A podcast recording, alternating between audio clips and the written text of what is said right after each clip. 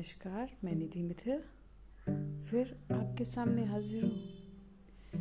आज मैं बात करूँगी सभी माता पिता से कि हम अगर अपने बच्चों को संतुष्ट होना सिखाएँ, समाधानी सेटिस्फाइड तो हम आधी जंग तो वैसे ही जीत लेंगे, क्योंकि बच्चे हमारा अनुकरण करते हैं।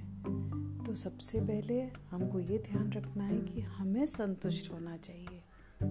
है ना? सब जो हमारे पास है, उससे खुश रहना सीखना चाहिए।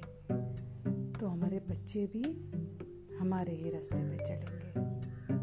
बस आज इतना ही। Thank you